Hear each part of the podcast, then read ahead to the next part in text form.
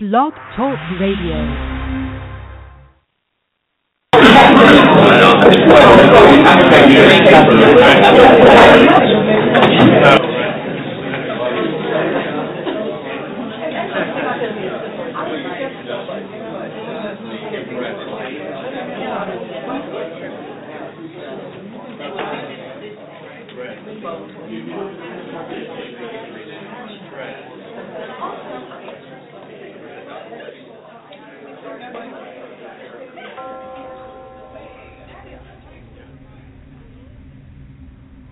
Everybody, and welcome to another edition of Kevin and the NuCompanion.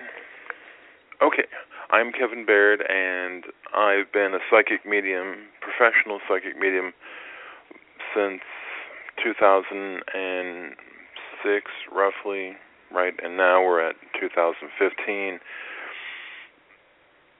I've sort of like always been a psychic medium, just a psychic or just intuitive, significantly intuitive, always being in the right place at the right time, avoiding problems and situations that normally aren't or wouldn't be avoidable or wow, how did you know to do that at the right time kind of stuff. I've always had that happen. And I've always had like every time somebody would talk about ghosts or psychic stuff or the occult or the paranormal or something, I would always feel a gravity that would just be drawing me in. I, I'm, it's possible that everybody feels that way. I don't know, but this is how it has been for me. Well, I I think that I was like you know born some people are born with a cause like they just start being something at right out of the womb. Like if you look at Mozart, Wolfgang Amadeus Mozart, he started composing music. I think when, as soon as he could start writing, or sat down at the piano and started composing. You know, as soon as he could sit up and put his hands on the keys, right, that he was making music. And he just grew up being a child prodigy of just being phenomenal, you know, musician at the age of like 8 and then 10 and 13 and 19 and on up in the years and that people just found him ph- phenomenal. And he would was playing one time for somebody could have been a king or someone in the courts or whatever right of the royalty nobility and one of them asked him, and this all took place back in like the 1760s, you know, 1750s or 40s or whatever. Somebody asked him, "Was like, that's just phenomenal stuff that you're coming up with. Where are you getting it from?" And he said, "Well, it's already composed. I'm just writing it down." Uh, and I, when I heard that interview many years ago, probably 10 or 20 or 30 years ago, because I'm over 50 now. I just found that amazing that here somebody was composing something or or or was playing something that was already present, but where was it present? How is it present? How is it that he was getting it that just boggled my mind. Because I found similar experiences not on the phenomenal sense of Mozart but I found similar experiences where I would do something or have something with me or avoid something that happened or about to happen. And then people would ask, Wow, how did you know how to do that? And one story that sticks out for me is one to where I was riding with my ex wife back when I was still married to her, and we lived out in the country in Northern Virginia. We lived out in Front Royal, just off the Appalachian Trail and I was driving about 70 miles an hour on Route 66 that goes between DC and 81. and I slowed down to like 30 mile an hour and my wife was like, "Why are you slowing down?" And I didn't answer her and then as soon as I got to a point or right after she asked me that a deer jumped in front of us and if I was going 70 mile an hour, I probably would have hit it full on and would have damaged the vehicle and probably come in through the windshield and God knows what would have happened. And she's like, "Wow, how did you know that?" I'm like, "I really didn't." And there was another time where we're coming back home about two o'clock in the morning, pitch black out. When you're in the country and there's no street lights whatsoever except for a car that goes by from time to time, the only light that you get is maybe one or two lights that are like way up in the mountains that you can see and sky, you know, stars and that kind of thing. Well, there was no moon that night, so just way pitch black. Well, the exit that I got off on, I think was exit 54 if I'm not mistaken. That's at the the um Warrant, you know, uh Markham exit or a little after the Front Royal exit on the 55 and there's the the Apple House restaurant. They make great apple pies and just a great place to stop off at. I came up to that stop sign before I turned left to go under the bridge of 66 and on over to 55. I came up to the stop sign and I stopped there for like five seconds and then turned left onto the road that would get me over to 55. Well, right as I was approaching the underpass for the 66, headlights behind me turned on. And apparently, there had been a state trooper there sitting, waiting for someone to blow past the stop sign. And I ruined that joy for them, right? I don't know that it would be a joy, but just if they were fishing, right? And that it's like, oh, someone has to blow past the stop sign because there's nobody there, right? They had to assumed that they could be seen. So they just gave up and drove away just that intuition, that gut thing that just says, do this, don't do that kind of thing. It was crazy how those things would happen. When I was in the military, you know, going through basic training and advanced training, we would have field exercises to where we would out be out in the bush, you know, with the tents pitched and you know, eating, you know, stuff out in the you know, as army people would do you know, when they're out doing something wartime or whatever. And then we would have maneuvers, or that we would have to go on uh, missions to where the squad would go out into the woods and just you know go down trails and and try to do reconnaissance or whatever. And that part of that would be for capturing the flag, right? Where you would just go down the trail and try to get to what was on the map without being ambushed. Well, there would be some times where there would be other trails that I would find that I would say to the squad leader, "Hey, let's go this way," right? Because it sort of goes in a roundabout kind of way, and it's not straight down the trail. And that way, you know, we might see something or come up behind somebody or whatever.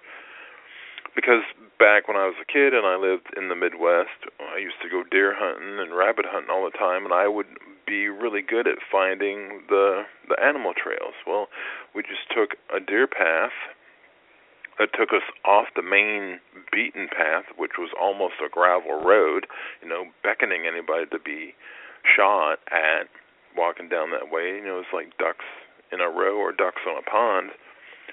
So we would always, not always, but I would invite the squad leader to let's just go this way or that way, and we did that a few times, and that we always avoided being ambushed, and it was ticking the leadership off. And they were like, "Why didn't you just take the regular trail?" It's like, well, we we thought that going this way was better. And were we wrong to not take the trail? Do we have to take the trail? Could we have gone, you know, and they're like, no, it's not all wrong. You're fine. But then come to find out, they found out that it was my idea to take that way. And it got to a point to where they thought that I had somebody on the inside that was sort of like feeding me information so we would never get ambushed. So after a few of those, not getting ambushed situations, they pulled me out of the field and put me back on base, on post, and pulling KP, you know, kitchen duty where I would be doing dishes or peeling potatoes or whatever, and out of that. And the squad leader came back and said that someone told him that something Baird's doing something to avoid it, and that everybody has to go through an ambush at least once to see what the experience is like, and that I was undermining that, so they just pulled me out of it. So then I got transferred to um, the 101st Airborne in Fort Campbell, Kentucky, where I spent three years, sort of having the same kind of experiences that were just being in the right place at the right time, avoiding things that were happening, almost a gifted kind of thing. And I told my uncle about it, who was a career Army person, and he said, We called people like you rabbit's foots, where we would always want to take our rabbit's foot with us whenever we would go out in the bush. And he was in the Vietnam era and definitely needed a rabbit's foot then so that no one would end up getting killed or not too hurt too badly or whatever and end up being able to come back. Well, the rabbit's foots worked sometimes and not so much the other times. Well, what's crazy is that sometime after that, I got orders to be transferred up to Washington D.C. and working for a command within the army or like a I forget whether to call it an organization or something called INSCOM, U.S. Army INSCOM, I N S C O M, and it was under the command of Major General Albert Stubblebine. Now, if you Google Albert Stubblebine, and go and see and look him up in Wikipedia, you'll see that he is on the record in history as being the psychic general. Right? He was the general that was commanding the development of psychic soldiers, being able to do remote viewing, being able to be psychically gifted to where there would be a value that could be accessed again and again and again as a part of having this kind of psychic ability, and that they were pushing the development of that. They got us connected, or you know, jumping forward in the story a little bit. The organization was connected to the Monroe Institute, where they are trying to develop stronger mind and psychic abilities. Well, that was all working great, and there was just it was flourishing and doing really well and I was on tap once everybody else had gone through. I was on tap to go to the institute as well because they saw, they recognized that I had that ability that should be also looked at through the Monroe Institute also and see if I could be better at it. Well, the lieutenant, the last commissioned officer there, I guess, found out that I was going to be going, and they had a fit and went to the commander and and you know the captain and said, "Hey, all the commissioned officers should go first before the enlisted go." So Lieutenant Pat got my slot, and he, you know, they just gave in. It's like a knee-jerk kind of reaction. You know, it might have been hindsight. It might have been a better idea because I could have ended up getting messed up. Who knows? But he went instead of me and they have these devices that play with sound is known as like meta music or hemisynchronous sounds where it's like binaural beats where it's like you know like wah wah wah and then ba ba ba ba wah wah wah wah like white noise. Ever listen to white noise? Like a fan running and it's like the middle of summer or something and all of a sudden you're just thinking about gosh a nap would be good right now how it just puts you to sleep well, they figured out that that white noise is something that puts you in a mind frame that sort of like makes you more advanced mentally while you're in that frame of mind. Well, they plugged him into that thing, and he lost it. He lost control, and ended up going a little crazy. And that the the you know the commander, the captain, asked me to go to the facility, get his vehicle, and then drive it back to his house, and then pick up his wife and take her over to the uh, what was it Walter Reed, which was where Lieutenant Pat was, and that's the rest. Well, the rest of the story I didn't really hear about. They kept it under wraps. Well, later in the years, there's a movie that comes out called The Men Who Stare at Goats, and it talked about you know psychic soldiers, and they put Lieutenant Pat and his story in the picture. Only they had him killing himself, standing naked in the middle of a quad somewhere. If you go and watch the movie again, The Men Who Stare at Goats, you'll see what it is I'm talking about. I don't ever remember hearing that he killed himself.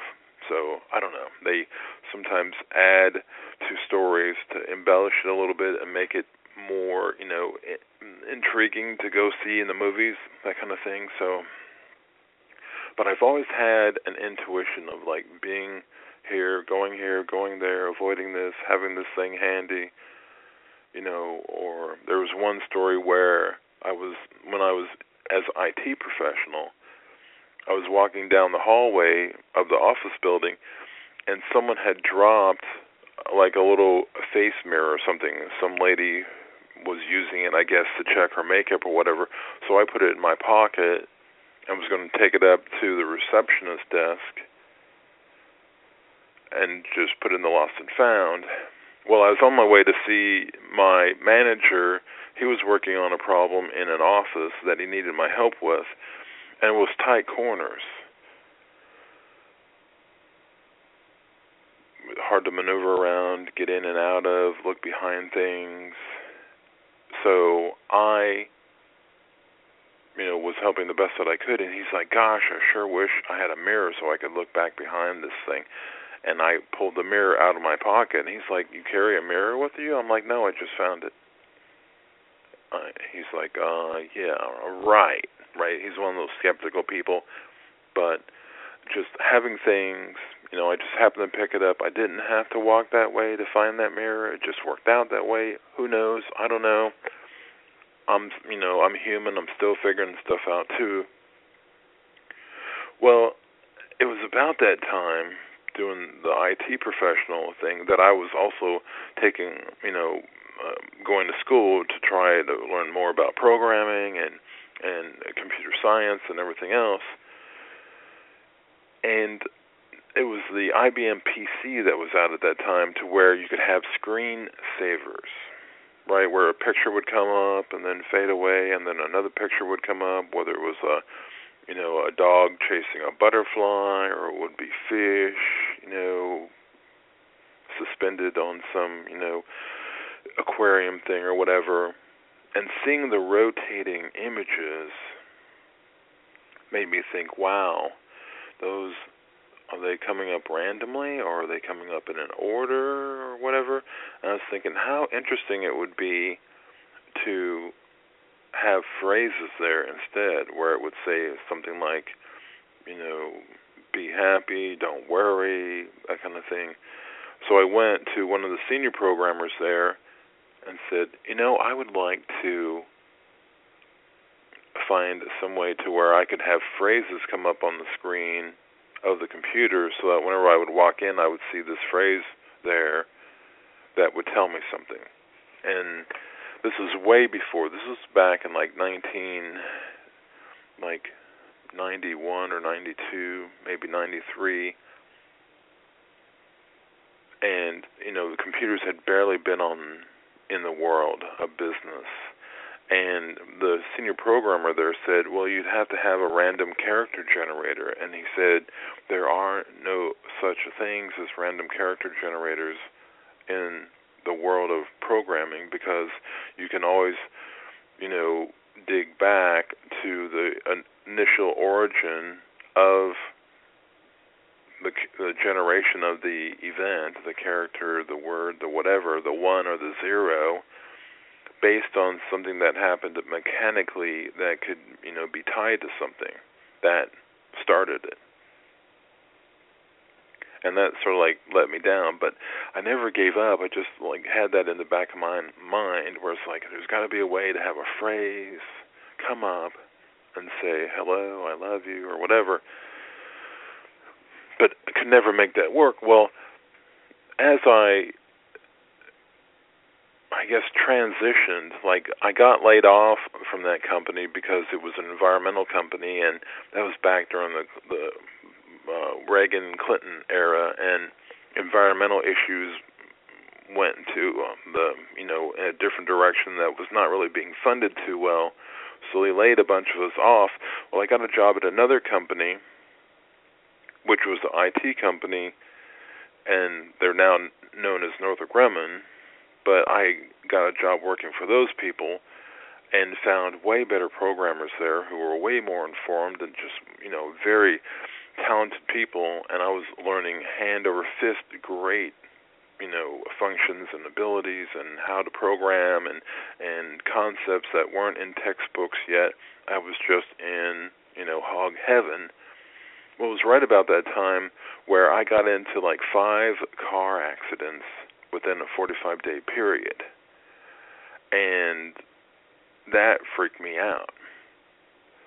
Here I was doing really well in the corporate world, had a nice car, you know, was uh, able to afford a nice house in the country, you know, doing really well, nice clothes, things are just, you know, fantastic, phenomenal, sensational career stuff. Everything was working out just dandy until I got into those five car accidents and that they all hit me. Well, on the fifth car accident, I called my insurance guy and said, I got hit again. He's like, What? I said, Yeah, I was at X and Y and I was at the road and and I was just pulling out after everything was clear and boom, there they were, they hit me. He's like, Well, if you have another one, I'm going to have to drop you. I'm like, well, they're all hitting me. He's like, you have to be doing something wrong. If you have another one, I'm going to have to drop you. And it's just a crazy time of my life. I didn't know what to think or do. Well, it was at that time that I was sort of like had dismissed my intuition. I just was ignoring it wasn't finding it valuable. People in mainstream society didn't really find it too, you know, business oriented or business directional or whatever. But the five car accidents sort of like gave me a wake up call. So I took two weeks off. I told my boss, I'm like, you know, I, I, I something's got me not paying attention.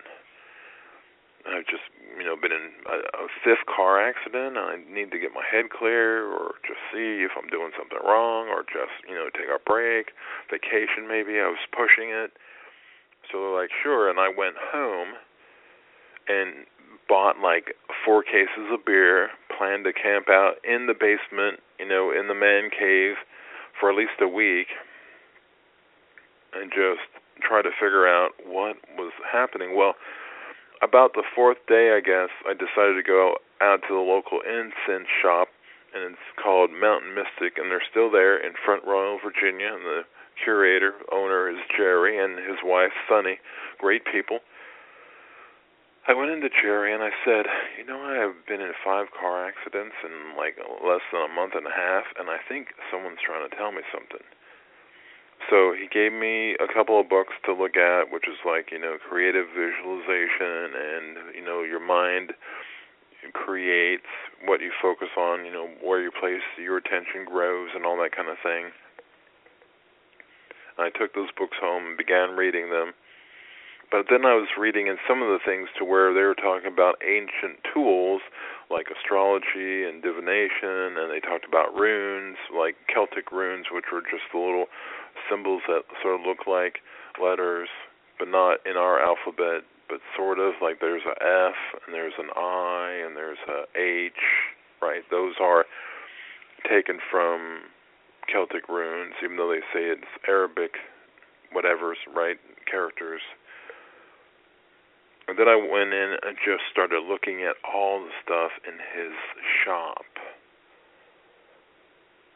And then I came upon the tarot, the Rider Waite version of the tarot, and it had like the Fool and the Magician and the Empress, and then it had like the King and the Queen and the and the Queen of Swords and the Queen of Wands and the Queen of Coins and the Queen of Cups and that coins, you know, represent you know, um materialistic things and cups represent emotions and swords represent you know focusing on details and wands represent sort of like being a little barbaric and forcing things to happen instead of you know trying to be uh, analytical. You know, there are sometimes where we just feel like everything that we've tried, you know, doesn't work to solve a problem. Like I can go back to a time when I was working on a computer problem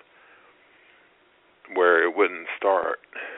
So I put the case back on it, back on the computer, and somehow I was leaning on the monitor that was on top of the case, and I turned the switch on just to see if it would turn on, and it wouldn't, and no power powered up. But as I moved the monitor around on top of the case, it the computer turned on. So then I moved the monitor back, and the computer turned off. So I moved the monitor off the case completely, and tried to turn it on, and it wouldn't turn on. So then I put my hand on top of the case, and it wouldn't turn on until I moved my hand over to where the monitor was whenever I shifted it to the side. So I, it was one to where there was some kind of disconnection or short or where a wire was broken to where the wire got reconnected as the weight shifted on the box on the computer, the old school computer boxes when they were desktop at the time. So I put my hand right there, pushed down on it, and got it to start. So that told me what the problem was. So not you know, going in and using the meters and the scopes and the testing equipment to find out what the problem was. It was just pushing down on the case helped solve the problem, and that could be, you know, uh, one definition of how wands are to where you just use, you know, physical attributes and not clinical, mechanical measuring types of things. Well, when I was looking at all that and was reading about the different definitions of the wands and the coins and the cups and the swords, I was seeing that I found my random message generator. I was looking for it to be in a computer, but here I found where someone had invented it already.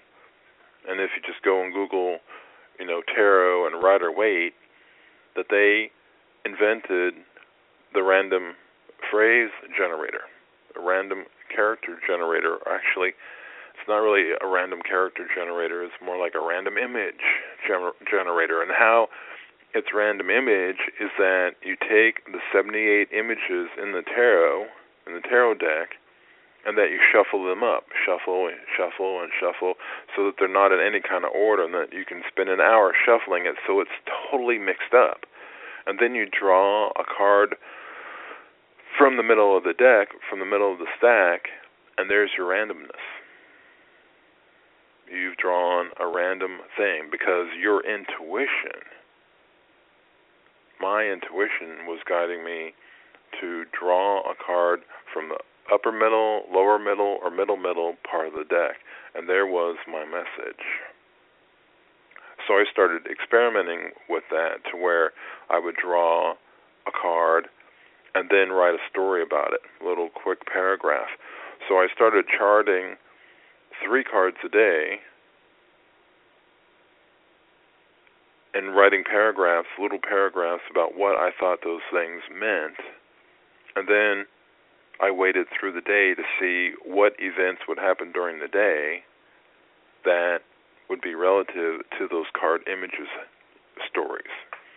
And if you go and you look at the the different images in the tarot deck, they're just images about life. whether it's people working in a garden, people at a wed- wedding, people at some kind of you know game or competition or something, or seeing a picture of like a, an older person sitting on a chair, might be an uncle or a grandfather or something, or a king. Those are just images about life. So I got to where I would draw three cards and see what that three card story would be like. It would be like, you know, comic strips in newspapers and magazines. Same thing where you got one frame has the scene doing something and the people in the scene doing something and the next frame they're doing something that follows that and then the next frame they're doing something else that follows it. It's basically a random story generator. So I worked with that tarot for like a year or so, and then I had friends who were familiar with the tarot who asked me to read cards for them. It's like, okay, can you pull three cards for me and see what the story is? So they knew, and it's been several hundred years to where the tarot had been used to tell people's futures, and I got to where I was pretty good at here I would tell a story from the cards that would be drawn, and they would say, that has just happened, or that's not, that hasn't happened, or it's not. But then they would call me later and say, oh my gosh, that thing that you told me about those cards that you drew, it happened. Well, it got to the point to where I was taking the deck with me to parties and get-togethers, and people were really liking it, and they said, you know, you should go and do this professionally. So I reached out to the store out in Leesburg, Virginia, Esoterica, and I said, you know, I'm a card reader. I read from the tarot, and are you looking for people? And at the time, they only had female tarot readers. So the lady said, sure. We want to add a male to the mix here. So we didn't have anybody that did tarot. They had someone who was a palm reader, Ron, Ron the palm reader. I don't, for those of you who know me, through the years. You probably know Esoterica and Ron and everything, or you can just Google or go to Esoterica, E S O T E R I C A dot com, or Esoterica of Leesburg dot com, and find out more about him there. But they invited me in, and I worked there for a good five or six years, just reading the tarot for people, and I got to where I had quite a client base developing to where they're like, you should go to these other places. So I ended up going to Baltimore, doing you know psychic fairs, in Nashville, doing psychic fairs, and other places throughout you know the eastern side of the U.S., Chicago, Florida, Texas, and the tarot and the random story generator very amazing and it got to where the images in the tarot were not as deep a meaning message as I would like to have, so I went and I created my own images. I created my own deck, and it's called the Horizon Oracle. And that if you go over to templeofgaia.com, that you'll see where I have a listing of all my cards and what their definitions are. Right? So you have one that's called Sandcastle Stompers, or um, planned failures. It used to be Sandcastle Stompers, where it was a story about you know the the geek on the beach that made the sandcastle instead of playing volleyball or catch with the football or frisbee. He decided to make a, a sandcastle right on the edge of the shoreline, and that the you know the jocks would end up run, running through and stomping on the sandcastle and ruining all this work that this person had put into the sandcastle, I found that happen in people's lives also, to where they would build sandcastles, you know, but it would be figuratively. They would do something to where they would.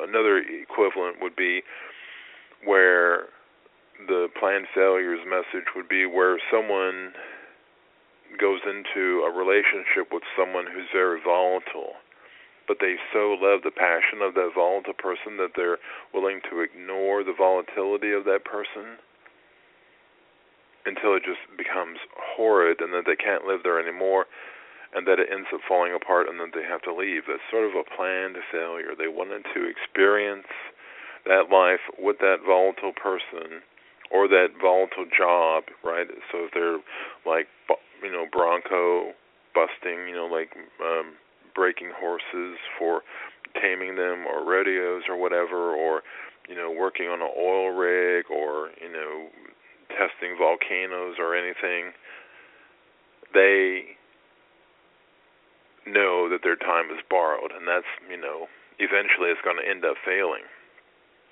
so here were all my random events that would be happening in life and I was still waiting for my my random character generator which had not come into the scene yet well it was right about that time that things on television started picking up and there was this one show known as most Haunted, and it was hosted by people over in the UK. It then became UK Haunted, where the people would go to haunted places throughout the UK and Europe, England, Germany, you know, everything on the continent over there, and that they would hunt for ghosts and see if they could find some way to find or you know prove yeah this place is haunted it's not haunted well they had this one device. It was a flickering kind of device, and it looked like a TV remote with five lights on it. One, the first light that would, you know, and they would light up depending on the power that was being expressed in the room. Where low power would be green and high power would be red. Well, this device originally was designed for electrical engineers and contractors who would go into houses and try to find places where, you know, there would be power that would be pushed, you know, through the walls, where there would be power bleeding through the the walls or whatever. And and if you don't have a properly shielded wire, that the magnetic fields that are being caused by the power going through that wire could end up affecting the other wires around it. Sort of like heat in a way, you know how you feel heat and the radiation of heat, and if you get too close to the heat that you could end up getting burnt. Well, the same thing is true for electricity. Well, one of those electrical people discovered that when they left the device just out, that it would sometimes light up on its own and they didn't understand why that did that. And then somehow they were a paranormal investigator and they put two and two together and they found out that oh this could be a ghost that's causing this thing to light up and that they wanted to find a way to communicate with them here they were they had some kind of tool that was making it possible for them to be able to communicate with people who don't have bodies well, when I saw the UK haunted people using this device to try to communicate yes, no answers from the ghosts and the spirits that were in the room, I found that very amazing. But as I was watching them with my regular eyes and my intuitive eyes, I sort of felt like it was not hitting the mark for communicating. Like what the spirit was doing there was not exactly what the people who were holding the K2 were interpreting the communication as, and it was very frustrating for me. And it's like, wow, we're being limited to those few lights that are flickering on that K2 device as a method for communication.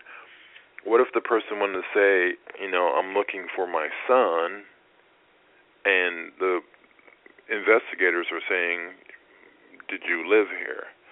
And the the ghost is wanting to say, "I'm looking for my son," and the investigators are looking for a yes/no kind of answer, and that there was just something that was being amiss as a part of the communication there between the spirit that was trying to say something and the investigator that was looking for a yes/no answer. That was very frustrating for me, and that put me in the mind to where I wanted to have some kind of way to where I could build a device where it would have the K2 technology, the flickering of the powers, and also be some kind of a way to where the spirit could be communicating, you know, with phrases.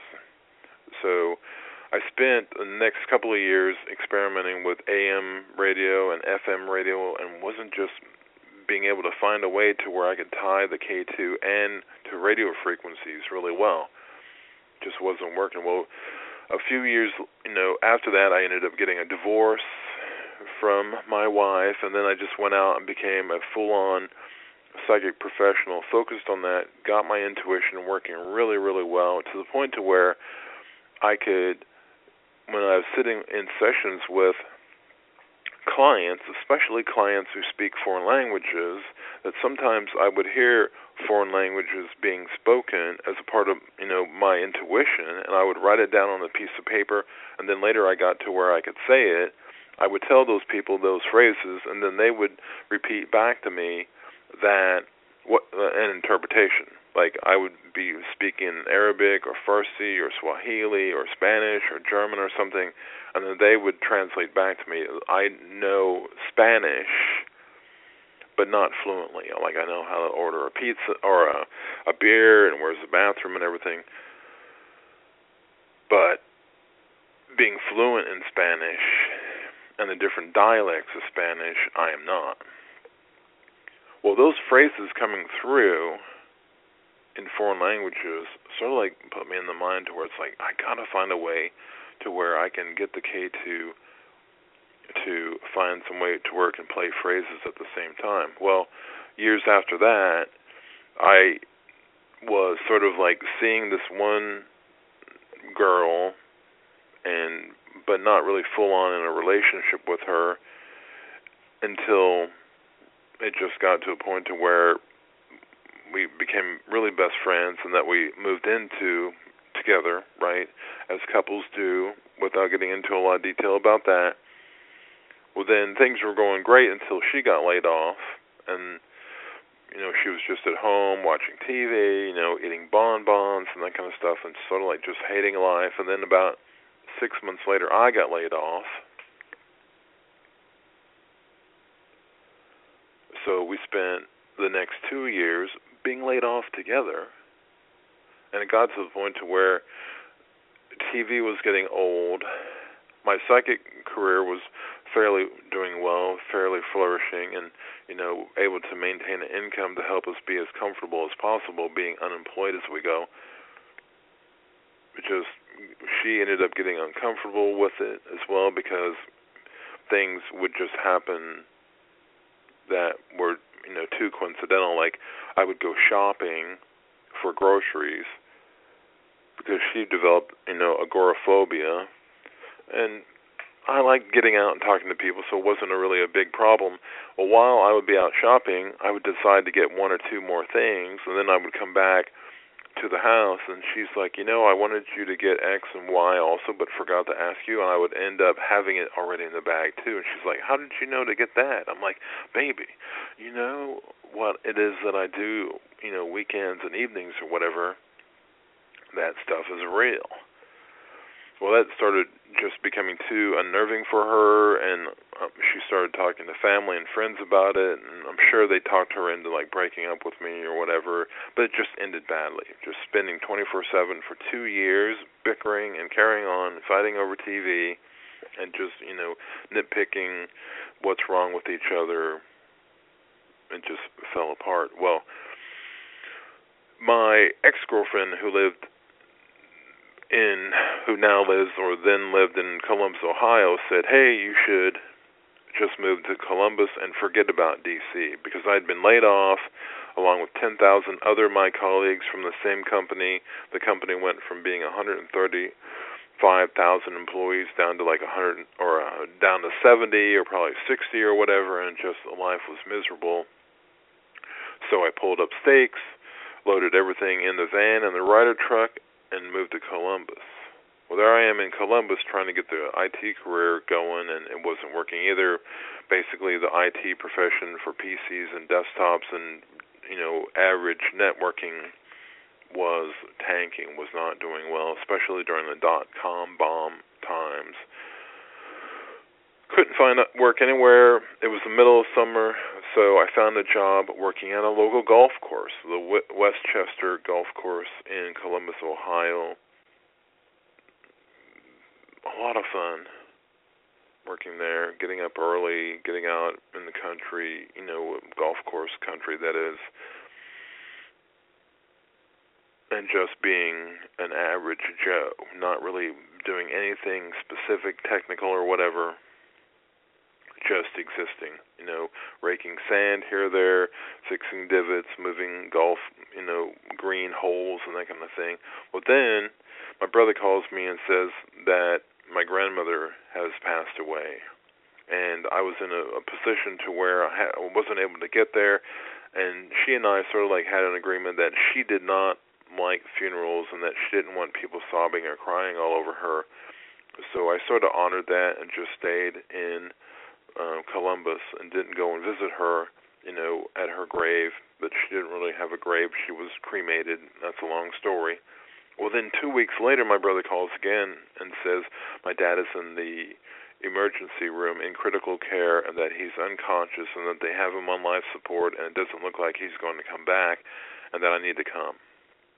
So absolutely, I picked up, hopped in the car, and hauled ass to St. Louis, Missouri from Columbus, Ohio, six hours, seven hours later, to see my dad laying in the bed, you know, in a bad way. And it got, you know, to where we all agreed that it's time to pull the plug, and then we pulled the plug, right, and said goodbye to him, and that was done. Well, I I went back to Columbus a week later and and started working there, you know, at the golf course and just you know trying to cope with the loss of my dad and you know dealing with all that. My brother calls a couple of days later and says, "I got all this estate stuff that's going on. We got property that needs to be kept up and maintained because my dad was self-employed. He was a uh, landlord and that he had other businesses that were going at the same time and that he needed help." Getting that all working and keeping it working. So my brother asked me to move back home. So I said goodbye to Tara and her family and moved back to Southern Illinois. So I came back to Southern Illinois and just working, you know, to like doing demolition, you know, tearing up old rooms that the walls were just trashed, you know, rental properties, you know, expanding, adding wings on the things, throwing things out, you know, uh, selling things, you know, to local antique dealers, that kind of stuff. Just really busy with that. Well, once that was all cleared up, I didn't have anything to do, and I couldn't find any IT work here. No chance of information technology things happening in corn country in southern Illinois. That's not going to happen either. So I had to find something. So I went to the local Radio Shack and found a kit called the Arduino Mega, and it was basically a computer kit to where you can learn the different things about how computers communicate with like you know weather sensors and heat sensors and motion sensors and and robotics and all that kind of stuff. It's sort of like you know the the bare bones computer for making things happen. Just it's you know the sky's the limit. Leave it up to your imagination. Well, I had that device, you know, when I first moved to Illinois, and I really didn't pick up doing any of the demolition work or the remodeling for you know family property for a couple of weeks until I just got my my sea legs comfortable with being back in Southern Illinois. I went and I picked up the Arduino Mega, looked through it, read the manual, found some things online about it. It seemed pretty tedious, and that my mind was more wrapped around just family business. So I put on the sh- shelf for a year. Well, then I came back to it after everything was done. All the houses were sold that needed to be sold, and that I was living out renting, you know, a trailer out in the middle of nowhere I live in a community of mostly people who are undergrads that are going to school, so my neighborhood is composed of, you know, undergraduate college students who are on a serious budget. So I'm in like an academic neighborhood, even though it looks very impoverished. It's very, you know, phenomenal. Without going into a lot of detail about that, so I pulled the Arduino back out again, and went to their online website, I A R D U I N O, and just took a couple of the courses that they have there about how to turn the LED light on, how to turn it off, how to make it pulse. When it started pulsing, it put me in the mind of like, wow, this pulse is the same kind of pulse that the K2 has. So I'm like, hmm, I wonder if there are any classes or lesson plans that are with the Arduino Mega and working with EMF, electromagnetic force, which is what the K2 reads, right?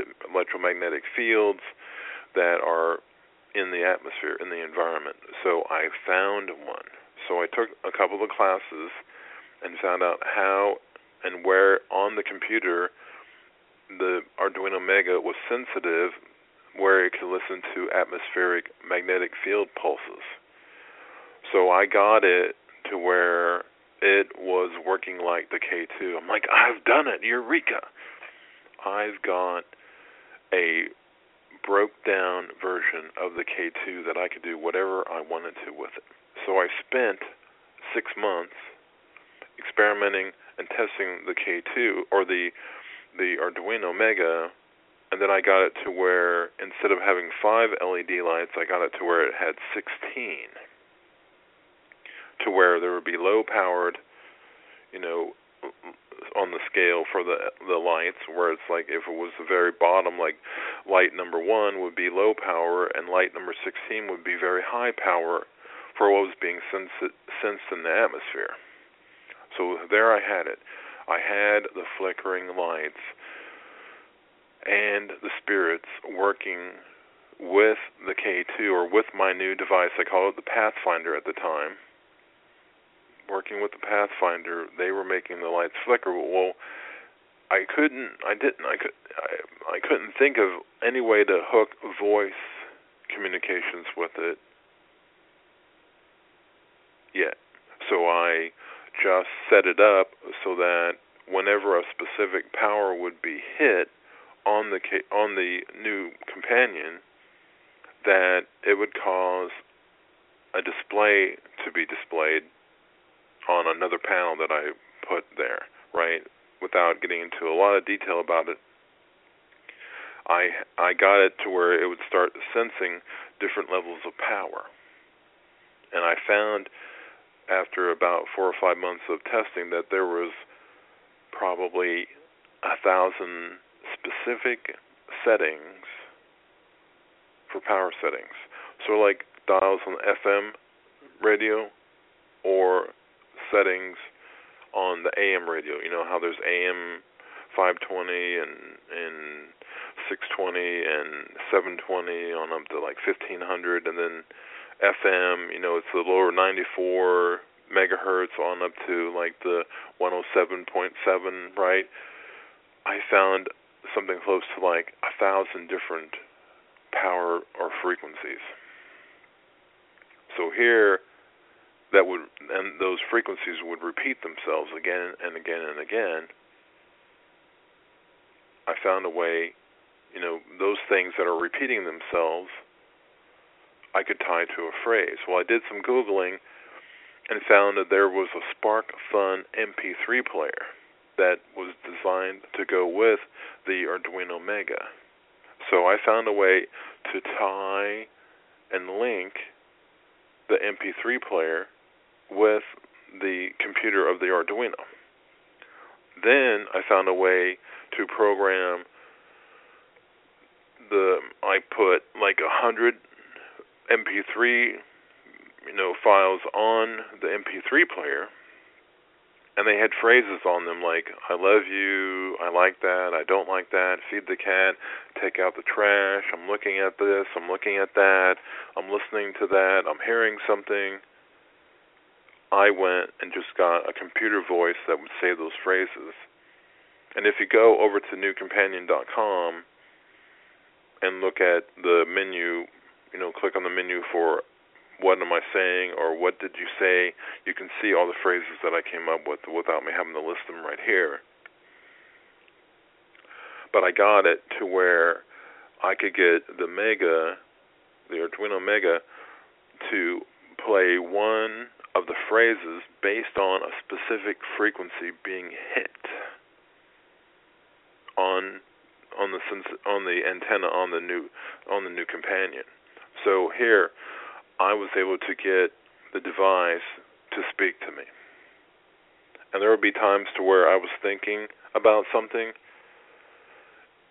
and because I live alone, except that I have a cat, I have one cat inside, and I have like seven cats outside, and they don't speak English, right? So it's just me alone with my thoughts and whatever's playing on the TV, which is usually muted because of the chattering, and don't need to go into detail about that. But the NuCompanion would say things that would be right on with what it was that I was thinking and I would just be amazed by that. Like I would be yawning or thinking about taking a nap, and it would say, "Do some sleeping," or I would be thinking about having a sandwich or something because I was hungry, and it would say, "Have something to eat," or if I were eating something, it might say, "I wish I could eat." And it just got to where I felt like it was being a companion to me or something. And that's where I went from the name of Pathfinder to companion or new companion, and I went through NEW companion, but that you know I felt was passe, so I decided to go with NU companion, and like the rest is history. Well, then I went just to go around to different places within Southern Illinois that are haunted. I was trying to get some ideas for how I could use the NuCompanion device there. Well, I found this historic jail in Benton, Illinois, and that they have a famous gangster in history known as Charlie Berger, and that if you go to my website nucompanion.com, you can see information there about the historic jail and Charlie Berger. Well, those people asked me if I could do something that was Charlie Berger related. So what I did was I went and did a lot of research for Charlie Berger and found out the things that he would say or do.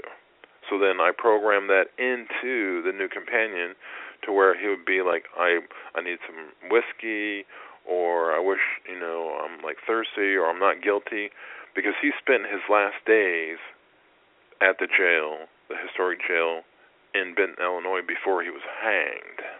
He was the last person to be hanged in Illinois, and that they still have the gallows outside. It's a makeshift gallows or it's a, a facsimile. They have the original um, wood hidden away or you know locked up so no one can get to it, and it's not in very good shape anyway. So I designed a NuCompanion for them that would say things that would be relative to Charlie Berger or to other inmates that would have occupied the jail during the 1920s. Well, they've had people come and go in the jail, you know, as visitors to the museum. And some of them would like, you know, what the NuCompanion says, and others just not be moved by it whatsoever. And other times, people would go in there and it would say things absolutely appropriate to what was going on. Like there was one time where these group of high school girls came in and talked to the lady at the front desk and said, "We want to see the ghost box and what is it?" And we're maybe a little afraid to go up and check it out. And the lady's like, "Oh, don't worry about it. It's fine. You have nothing. You have nothing to worry about." So they go up there and they look at it for like 30 seconds or a minute. It doesn't do anything, and they're like, "This is boring." So they go and look out the window at the gallows, and then the, NuCompanion device there, as Charlie Berger said, "What are you looking at?" And they screamed at the top of their lungs and went hauling butt back downstairs. They were up in the women's jail. They have a jail, uh, you know, old jail for men and women, but they went back downstairs, and the lady's like, "What is the problem? What is the what is the problem?" And they said, "It said, what are you looking at?" When we were looking out the window, and the lady's like, "Don't worry about it.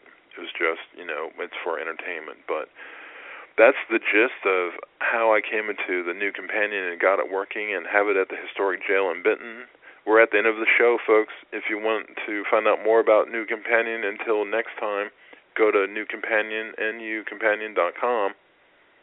or templeofgaia.com, or just Google me, psychic medium Kevin Baird, to find out more. But again, I want to thank you all for listening, and I will be doing a show next week about this time on Saturday. Otherwise, take care and have a good one. Bye now.